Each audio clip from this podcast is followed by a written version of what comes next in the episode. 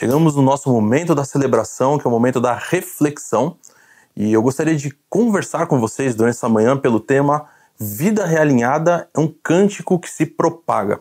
Essa é a nossa ideia, é isso que a gente quer tentar desenvolver dentro do texto de Isaías, capítulo 12. Algumas vezes as pessoas têm algumas percepções, algumas relações a respeito da vida e daquilo que vai colocar o seu coração, da sua esperança e daquilo que ela a, projeta de futuro para ela, para os seus familiares e para a sociedade de uma forma muito equivocada. Começa a colocar a sua esperança, a sua expectativa em relação a outras coisas que não são necessariamente aquilo que tem a ver com a própria vida em si e com aquilo que nós temos de relação com Deus e com a sua vontade. E é um pouco disso que eu quero trabalhar, eu quero conversar com vocês, em cima do que nós temos colocado essa nossa disposição e a nossa questão. Vivemos hoje numa, uh, num tempo que é um tempo complicado em relação a algumas dessas coisas. Né? Estamos aí uh, num tempo de pandemia, num tempo de incertezas em relação ao futuro, num tempo de vacina que foi aprovada e algumas pessoas aí criticando, outras desejando, ah, muita coisa relacionada à política, muita coisa relacionada à sociedade que está muito incerta e muito insegura. E como é que será que deveria ser a nossa posição como cristãos? Como que nós deveríamos olhar para toda essa situação e pautar a nossa vida, viver e até mesmo projetar a nossa vida em relação a outras pessoas? Quando nós estamos no meio de todo esse caos, no meio de toda essa tensão, no meio desse problema que parece que cada um tem uma opinião diferente, cada um tem uma visão de mundo totalmente oposta e que não consegue chegar num denominador comum.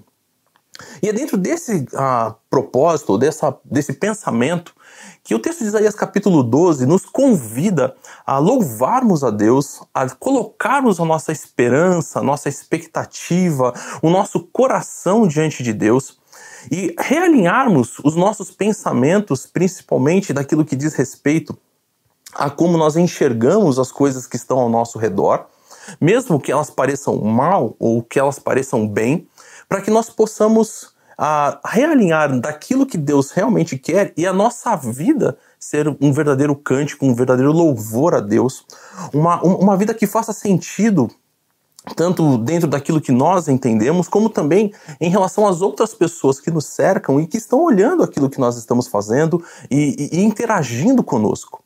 E é nesse conceito, nesse sentido, que eu convido você a ler o texto de Isaías capítulo 12 comigo, que diz assim: Naquele dia você dirá: Eu te louvarei, Senhor, pois estavas irado contra mim, mas a tua ira desviou-se e tu me consolaste. Deus é a minha salvação. Terei confiança e não temerei. O Senhor, sim, o Senhor é a minha força e o meu cântico. Ele é a minha salvação. Com alegria vocês tirarão água das fontes da salvação. Naquele dia vocês dirão: Louvem o Senhor, invoquem o seu nome, anunciem entre as nações os seus feitos e façam-na saber que o seu nome é exaltado. Cantem louvores ao Senhor, pois ele tem feito coisas gloriosas. Sejam elas conhecidas em todo o mundo. Gritem bem alto e cantem de alegria. Habitantes de Sião, pois grande é o Santo de Israel no meio de vocês. Talvez ao olhar um texto como esse, um texto onde demonstra toda essa até euforia ah, da perspectiva de Isaías, de convidar as pessoas a exaltar o nome de Deus, a invocar o seu nome, a gritar os feitos maravilhosos e grandiosos que Deus ah, está fazendo, pode parecer que a percepção de Isaías é que a sociedade estava caminhando muito bem para que as coisas estavam ah, desenvolvendo e que as pessoas estavam então ah, numa relação com Deus extremamente íntima, pessoal e que toda a nação estava ali exultando pelas coisas que realmente Deus estava fazendo e a ação de Deus naquela sociedade. Mas isso não é bem assim que a história nos mostra, né? O texto de Isaías, no capítulo 1, vai dizer que quatro reis foram ali os reis do período em que Isaías estava profetizando.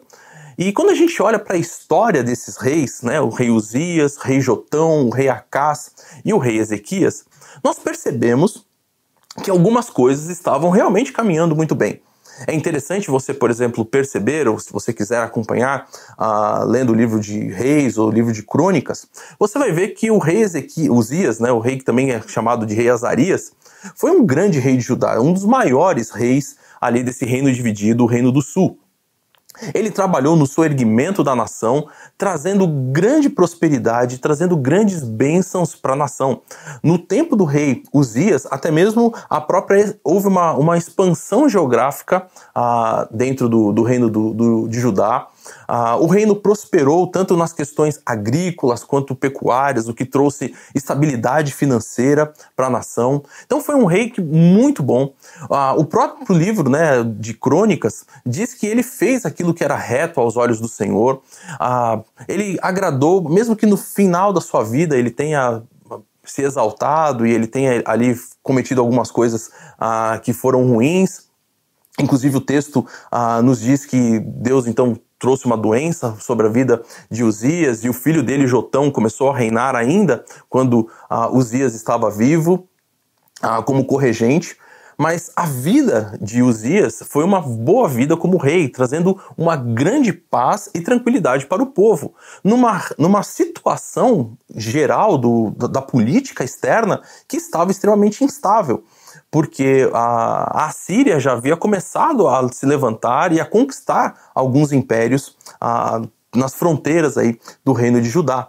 Jotão, que foi o filho de Uzias, começou a reinar ainda como a corregente né, no, no tempo de Uzias, mas ele trabalhou principalmente na defesa interna e ao redor de Jerusalém, trazendo proteção para a cidade, trazendo tranquilidade para os seus moradores, para que em eventual ah, sítio né, de, de, um outro, de uma outra nação que viesse para tentar conquistar a cidade de Jerusalém, a cidade estivesse fortificada, estivesse preparada para qualquer situação ah, desagradável, ruim que viesse.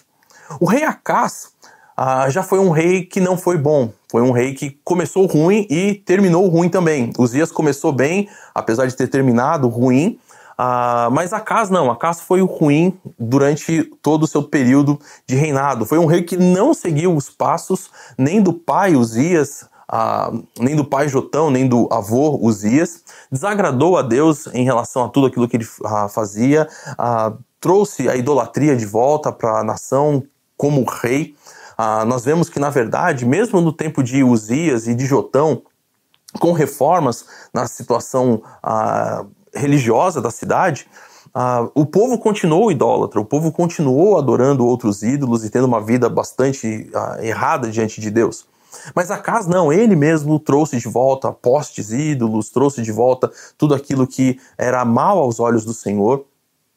Ele teve que entregar, por causa dessas questões de nações vindo para cercar Jerusalém e para derrotar Jerusalém, ele teve que entregar pertences do próprio templo do Senhor para o rei da Síria, como forma de pagar tributo e preservar o seu reinado. E ele, o texto bíblico diz que ofereceu sacrifícios idólatras e encheu Jerusalém de idolatria. Mas logo depois que Acás sai, entra o rei Ezequias, que foi mais uma vez um bom rei, que começou bem e terminou bem. Ezequias é muito conhecido, até mesmo por causa do seu túnel, né, o túnel de proteção ali, o túnel que trouxe água ah, para proteção da cidade, do reino durante o cerco. Ah, ele fez o que era certo, correto aos olhos do Senhor, foi considerado um dos melhores reis de Judá. Ele purificou o templo, restabeleceu o culto que havia se perdido no tempo de Acás, fazendo com que o povo novamente pudesse olhar e ir até o templo para adorar o Deus verdadeiro. Ah, também restabeleceu as festas ah, que eram extremamente importantes para a própria vida religiosa do povo. Então, Ezequias foi um grande rei, um rei que realmente trouxe paz, trouxe prosperidade para a nação. Vemos então que quando a gente olha para o cenário político, social da, de Judá, do Reino do Sul, durante esse tempo de Isaías, a situação não estava assim tão ruim naquilo que nós podemos pensar sobre questões políticas e questões também econômicas. Havia avanço territorial, havia tranquilidade, de certa forma, financeira, a prosperidade da nação. E talvez olhando então para essa situação, a gente possa olhar para o texto de Isaías capítulo 12 e todo esse louvor, toda essa adoração, toda essa euforia da comunidade em adorar ao Deus verdadeiro possa ser resultado disso. Ah, o povo está bem, o povo está feliz, o povo está vivendo tranquilamente. Mas não é bem assim que o próprio Isaías nos mostra a realidade do povo. Quando nós olhamos para a realidade do povo, nós percebemos que logo no capítulo 1, Isaías começa a demonstrar aquilo que realmente era o problema e aquilo que realmente estava acontecendo. O versículo 4 de Isaías 1 diz que a ah, nação pecadora, povo carregado de iniquidade. Veja só a forma como Isaías se refere à própria nação de Judá, uma nação pecadora carregada de iniquidade, raça de malfeitores, filhos dados à corrupção. E ali vem a grande acusação do próprio Senhor contra a nação de Judá: vocês me abandonaram, abandonaram o Senhor, desprezaram o Santo de Israel e o rejeitaram. Veja que então, mesmo com um cenário político aparentemente favorável, a vida religiosa da nação, a vida espiritual da nação, ela estava em frangalhos, ela estava acabando, a vida estava totalmente destruída. E essa relação é muito interessante daquilo que a gente vai perceber até mais para frente dentro do livro de Isaías, no capítulo 6, quando o próprio Isaías é, é, é, é tocado né, pela tenaz ali, o anjo, né, o serafim que traz a tenaz e toca na boca de Isaías para purificação, vemos que a nação estava totalmente afastada daquilo que era o propósito de Deus. E talvez ah, possa pensar, bom, a nação que está totalmente longe, não está sequer pensando em nada daquilo que tem a ver com as questões religiosas, também não era bem assim. Pelo contrário, a nação estava vivendo uma aparente religiosidade bastante intensa e bastante forte. Olha só o que os versículos 11 a 15 de Isaías capítulo 1 dizem. Para que me oferecem tantos sacrifícios? Olha só o que o Senhor está falando, preste atenção. O Senhor está perguntando para aquele povo por que, que o povo estava oferecendo tantos sacrifícios. Eu acho isso bastante interessante, quando a gente olha até a realidade, muitas vezes, de muitas pessoas dentro da igreja. A pandemia trouxe muitas reflexões a respeito dessa questão. Ah, vi muitas pessoas compartilhando, conversando, até vieram conversar comigo a respeito de como a vida mesmo a vida religiosa, ela estava marcada por um calendário religioso que não estava necessariamente alinhado com a proposta de Deus ou com aquilo que era a vontade de Deus, mas simplesmente viviam um grande ativismo religioso que não estava bem centrado e a própria pessoa, apesar de estar fazendo um monte de coisas, ela não estava ah, numa, numa vida de comunhão e intimidade com o Senhor. Eu vi um relato de um, de um, de um rapaz conhecido falando que ele nasceu uh, e cresceu na igreja, uh, participando de todos os eventos que tinha ali, desde crianças, pré-adolescentes, adolescentes, jovens, uh, cantando no grupo de adoração da igreja, enfim, sendo professor na escola da igreja, enfim, fazendo tantas coisas mas quando chegou a pandemia, ele mesmo falou que se sentiu totalmente perdido, porque ele perdeu todo esse calendário, toda essa atividade que ele tinha religiosa. E ele, então, quando teve que se deparar com o próprio Senhor, agora na sua intimidade da sua casa, do seu lar, do seu quarto, aquilo que o Senhor mesmo nos convida, o Senhor Jesus nos convida de entrarmos no nosso quarto, de estarmos ali, termos esse momento com a sós com o Pai. Nesse momento ele percebeu que a vida dele estava bastante vazia da própria pessoa de, de Deus. E isso é que é bastante interessante quando a gente vê aquilo que está acontecendo. O povo que está oferecendo sacrifícios, o povo que está vivendo aparentemente uma intensidade religiosa, mas que o Senhor não está aprovando. O texto continua dizendo: Para mim chega de holocaustos de carneiros e da gordura de novilhos gordos. Várias atividades, um, uma grande uh, situação religiosa, mas algo que Deus estava totalmente separado. E algo que Deus, então, inclusive chega e diz: Olha, isso aí eu não quero, parem de fazer isso aí. O próprio Senhor vai dizer: Eu não tenho nenhum prazer no sangue de novilhos e de cordeiros e de bodes. E nós sabemos, quando olhamos para toda a realidade daquilo que desde o Êxodo nós temos como a narrativa das escrituras do quanto toda essa situação da oferta, do sacrifício ali, a, a, feito no, no, no, tabernáculo, depois no templo, o quanto tudo isso era importante para a própria pureza da pessoa e da comunidade de Israel. E Deus está olhando para tudo isso e falando: eu não tenho prazer naquilo que foi o que foi instituído para trazer esse relacionamento e essa intimidade conosco. O texto vai continuar dizendo assim: quando lhes pediu que viessem à minha presença, que lhes pediu ah, que pusessem os pés em meus átrios, parem de trazer ofertas inúteis. Deus só não estava sendo ah, se agradando daquilo que estava sendo oferecido, mas Deus estava considerando tudo aquilo como algo inútil, algo vazio, algo vão. É interessante quando a gente lembra da história, por exemplo, de Atos, capítulo 15, quando ah, o apóstolo Paulo chega ali na cidade de Atenas, você tinha aquele altar ao Deus desconhecido, que é tão famoso, praticamente todos nós, eu creio que conhecemos a história. Pessoas oferecendo sacrifícios e oferecendo coisas, até mesmo aquilo que elas nem sabem que se existe ou no que são, no que é. E aqui o, o Isaías, o profeta, ele diz: em nome de Deus, diz: parem de trazer aquilo que é inútil. Vocês estão fazendo algo, mas esse algo não agrada, esse algo não tem relação comigo. O incenso de vocês é repugnante para mim. Luas novas, sábados, reuniões, não consigo suportar suas assembleias cheias de iniquidade. Fico pensando quando leio uma parte como essa, como muitas vezes ah, aquilo que é oferecido ao Senhor é oferecido de uma forma tão leviana, uma forma tão ah, simples, no sentido de não estar de acordo com aquilo que é a forma correta de se fazer. Quantas pessoas ainda têm aquele tipo de pensamento de que como é para Deus, qualquer coisa serve e a gente pode fazer aquilo que der na telha. Ah, mas quando a gente olha para a narrativa das Escrituras, é muito interessante a gente pensar que a narrativa nos mostra que Deus não só instituiu a adoração, a celebração, o povo estar ali, mas todas as coisas foram muito bem estabelecidas por Deus da forma como deveria acontecer.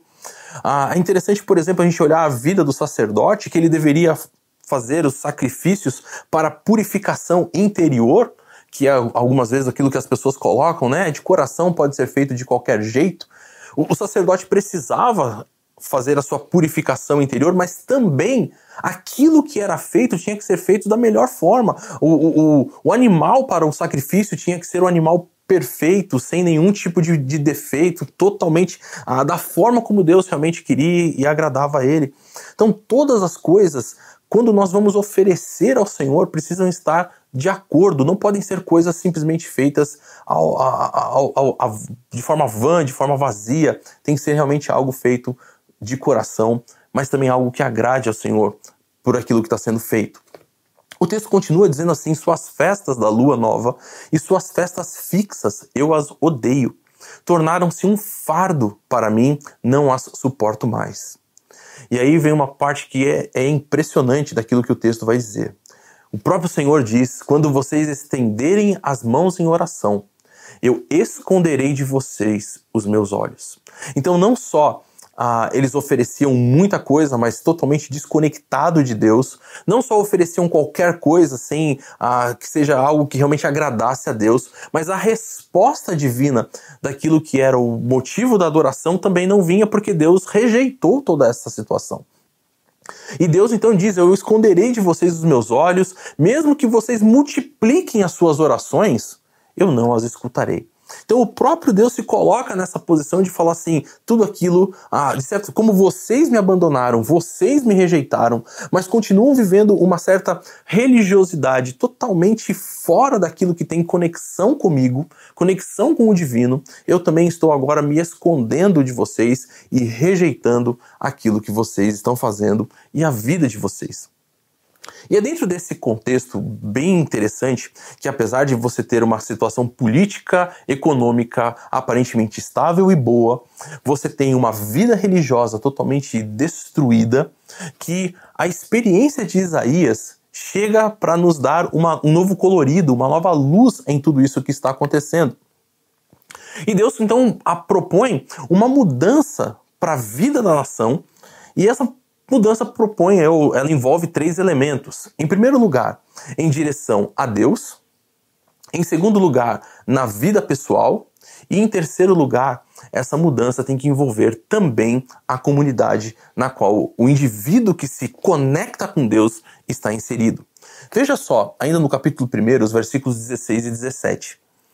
O texto começa dizendo: lavem-se, limpem-se. Uma direção a Deus precisa ser purificada. A pessoa precisa ter o seu interior totalmente restaurado e reestruturado daquilo que tem a ver com a realidade de Deus. Precisa haver toda essa purificação da vida da pessoa.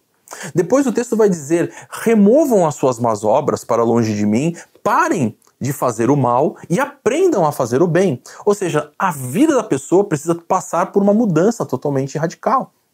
O próprio apóstolo Paulo vai também falar sobre isso, quando ele diz que nós temos que nos despir do velho homem, nos revestir né, do nosso pensamento e agora então começar a ter uma nova vida. Você que antes fazia assim, agora não faça mais, mas pelo contrário, tem até com que repartir com o próximo, fale aquilo que é a verdade. Não é só pare de mentir, mas é passe a falar a verdade, passe a viver a verdade.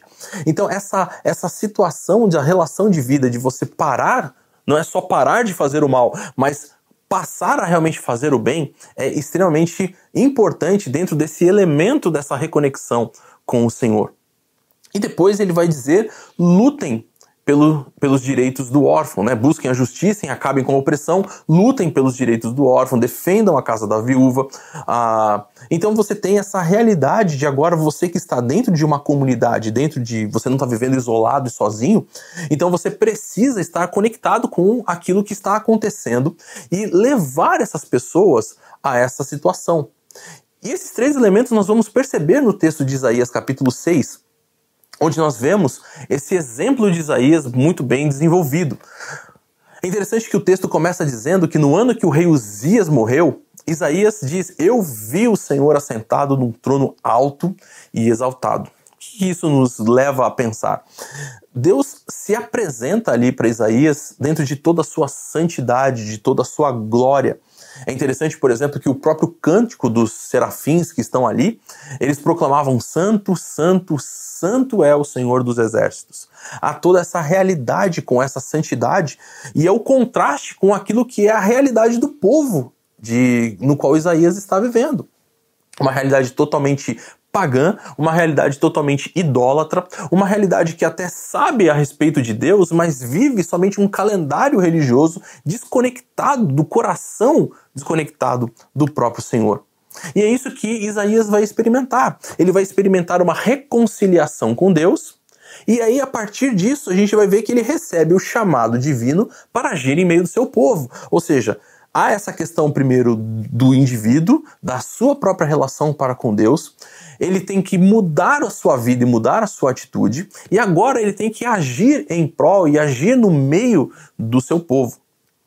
Toda essa situação é bastante interessante quando a gente olha o próprio texto de Isaías, no capítulo 57, vai nos dizer que Deus está no trono, assentado, no lugar alto, mas ele também está junto com o humilde ah, e com o necessitado. É, é, é, interessante a gente perceber essa, é, é, essa relação que o próprio texto de Isaías faz com esse local onde Deus está, com esse local ah, de santidade, de glória, de, de, de poderio onde Deus se encontra, mas ao mesmo tempo o fato de que Deus está conectado com as pessoas, ele está as conectado com a vida das pessoas que inclusive estão vivendo ah, numa situação de vulnerabilidade.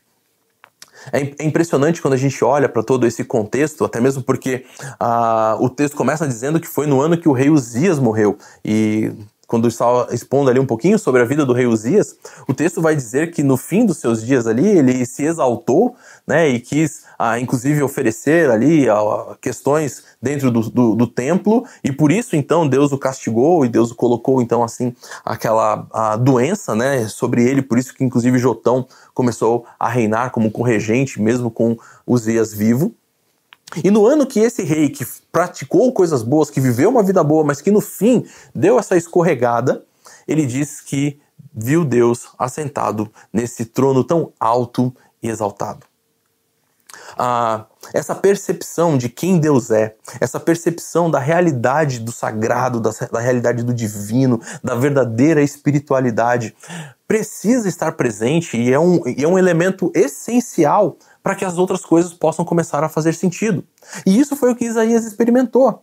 Tanto que, no meio de toda aquela cena que Isaías está vendo, desse Deus todo glorioso, todo poderoso, ah, desses serafins que estão ali ao seu redor e entoando cânticos, colocando a santidade de Deus, falando sobre toda a glória e o poder de Deus, o que o texto vai nos dizer é que Isaías, ao ver tudo isso, diz: Ai de mim, porque eu estou perdido. E a conexão é bem interessante porque ele vai falar: Eu sou um homem de lábios impuros e vivo no meio de um povo de lábios impuros. A, a, a visão que ele tem desses serafins cantando, louvando, glorificando a Deus é contrastada com o fato de que ele é um homem de lábios impuros e o povo onde ele mora é um povo de lábios impuros também. E é por isso que ele se vê perdido dentro de toda aquela cena. Ele, ele sabe que ele não pode participar de toda aquela realidade.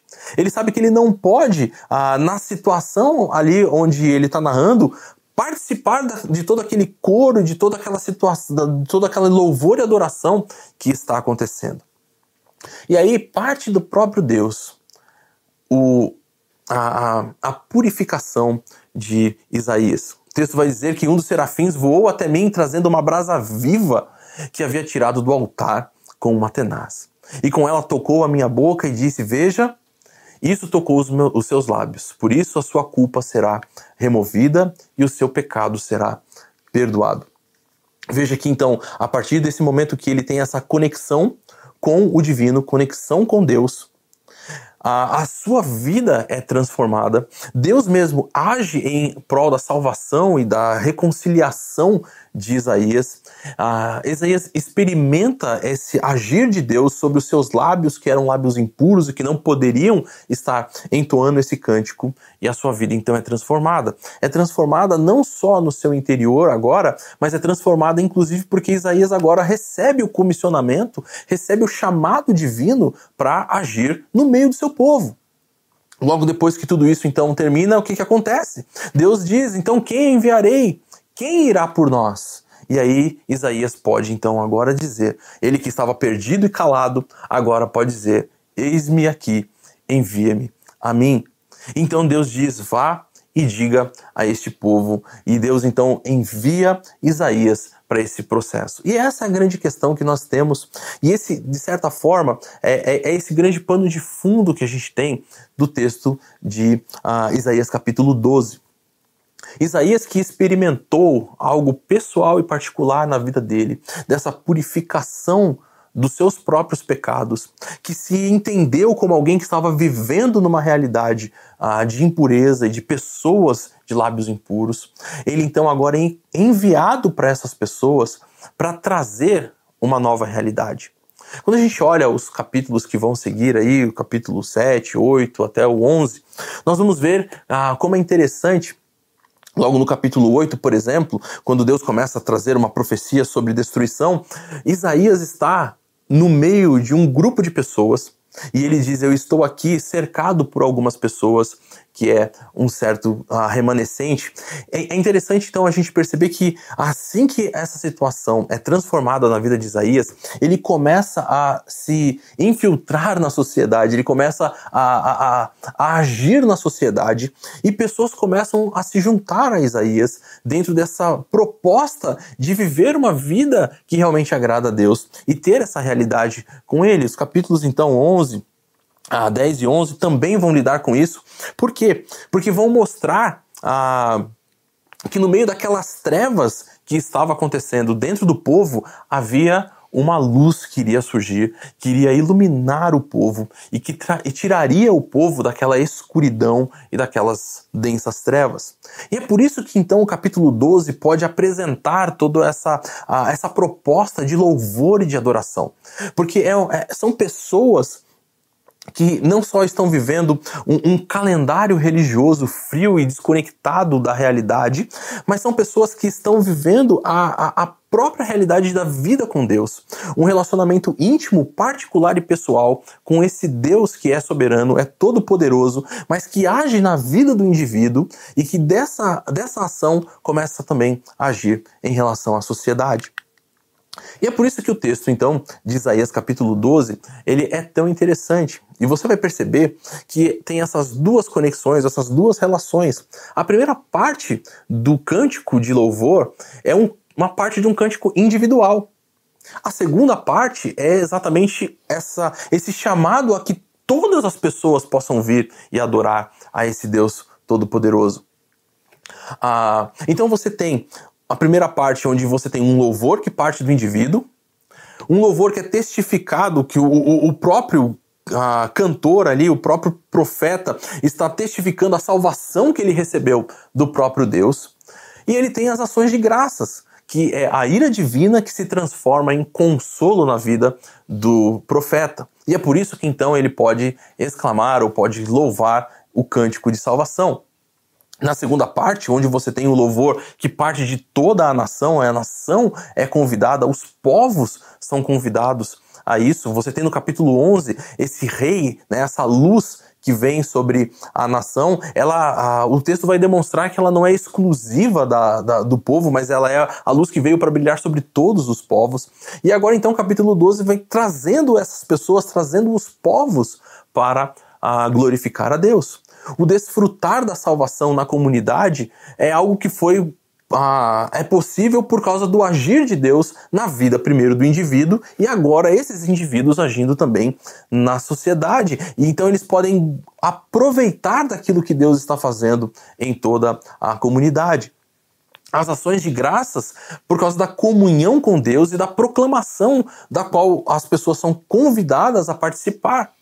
E aí então nós temos no, no versículo 5 esse cântico dos atos do Senhor, e é interessante como então o texto termina convidando a todos em gritos de alegria a louvarem ao Senhor. Vale a pena a gente pensar um pouquinho em cada uma dessas partes. No, no, na primeira parte, quando a gente tem ah, essa questão do louvor que parte do indivíduo, os versículos 1 e 2 de Isaías capítulo 12, e que eles vão dizer: Naquele dia você dirá, Eu te louvarei você tem essa proposta desse, uh, dessa pessoa que teve a sua vida transformada, então agora ela pode louvar ao Senhor e, e, e, e, a relação que você tem dessa ação de graça, veja que interessante uh, como o profeta está olhando para a sua vida de uma forma muito uh, real, né, muito realista em relação àquilo que ele está vivendo. Ele diz: O Senhor estava irado contra mim, mas a tua ira desviou-se e ainda recebi de ti o consolo que o meu coração precisava. A conexão disso com Isaías capítulo 6, Isaías ali vendo toda aquela glória do Senhor, mas se sentindo perdido sabendo que os seus lábios são lábios impuros e que habitava no meio de um povo de impuros lábios e que ele não poderia purificar os seus próprios lábios, não havia nada que ele mesmo poderia fazer, mas ele então ah, pode olhar para toda essa realidade, Senhor, eu te agradeço. Eu posso te louvar porque eu sei que havia a sua ira sobre a minha vida, mas não só a sua salvação entrou e desviou essa ira de mim, mas a minha vida pode ser consolada, confortada pela, pelo relacionamento novo, real, vivo e verdadeiro que eu tenho contigo. E essa que é a questão tão interessante, tão legal, porque nós percebemos que essa, a, essa reconciliação com Deus ela não vem só ah, de, uma coisa fria, de você então estava perdido agora então você foi perdoado dos seus pecados, fique aí na sua vida vivendo bem. Não, agora é uma relação íntima e pessoal com o Senhor. É por isso que o próprio ah, profeta, ele quer louvar a Deus, ele quer colocar e externar diante de Deus toda, toda essa, a, essa nova situação de vida que ele está vivendo de intimidade com esse Deus soberano. E então o cântico de salvação, ou o cântico que ele vai proclamar para as outras pessoas é: Deus é a minha salvação. Terei confiança e não temerei. O Senhor, sim, o Senhor é a minha força e o meu cântico, Ele é a minha salvação. Veja que interessante o, o, o próprio uh, Isaías dizendo que o Senhor é o meu próprio cântico, ou seja, aquilo que eu estou uh, louvando, eu estou louvando ao Senhor e louvando por tudo aquilo que Ele mesmo fez. Ele é o meu próprio louvor, Ele é a, o, o meu cântico, Ele é a razão de hoje eu ter toda essa mudança, essa relação. A segunda parte, onde uh, o, o, o, salmista, né, o, o, profeta, ele convida a nação para louvar junto com ele. Uh, você vê que ele diz: com alegria vocês tirarão águas da água da fonte da salvação. É bem interessante essa situação. Eu creio que uh, talvez você, assim como eu, não consiga olhar para esse texto sem fazer conexões. Né? Uh, a água serve para lavar, se purificar. Lembra do capítulo 1, nós lemos sobre isso. Deus, quando convida a nação para uma nova uh, vida, ele fala: olha, purifiquem-se, lavem-se desse, desse pecado e dessa vida suja que vocês estão vivendo. Mas mais do que isso, a, a, minha mente lembra bastante de João capítulo 4 e do encontro do Senhor Jesus com aquela mulher no poço, onde você tem a, a, ela falando mas como é que funciona essa situação? E Jesus está olhando e falando assim: olha, da água que você tem para me oferecer, você vai beber e você vai voltar a ter sede, mas da água que eu tenho para te dar, essa, quem beber nunca mais terá sede. E é o contrário, não só não terá mais sede, mas a do seu interior, né, da sua vida, vai fluir fontes de água que vão alcançar outras pessoas para que elas também possam. E a realidade que nós temos ali do encontro de Jesus, nós vemos que exatamente aquela mulher vai para sua comunidade, vai para os seus e fala e, e chama os seus também para conhecerem a Jesus. Essa é a realidade daquilo que tem. Nós podemos agora nos alegrar exatamente de termos essa fonte da salvação, de termos o próprio Deus que é a fonte da purificação e da salvação nas nossas vidas. E ele diz: naquele dia vocês dirão, louvem ao Senhor. Ah, nós temos essa situação de se desfrutar ah, dessa realidade, porque agora nós podemos invocar o seu nome. Olha que coisa impressionante. Enquanto Isaías, no capítulo 6, vê a santidade de Deus e ele fica ali perdido ele fica ali ah, sem poder falar nada. Agora ele está dizendo: louvem, se juntem a nós, louvem ao Senhor, invoquem o seu nome, convoquem, chamem o Senhor, mostrem que vocês fazem a ação dele, que vocês conhecem o seu nome.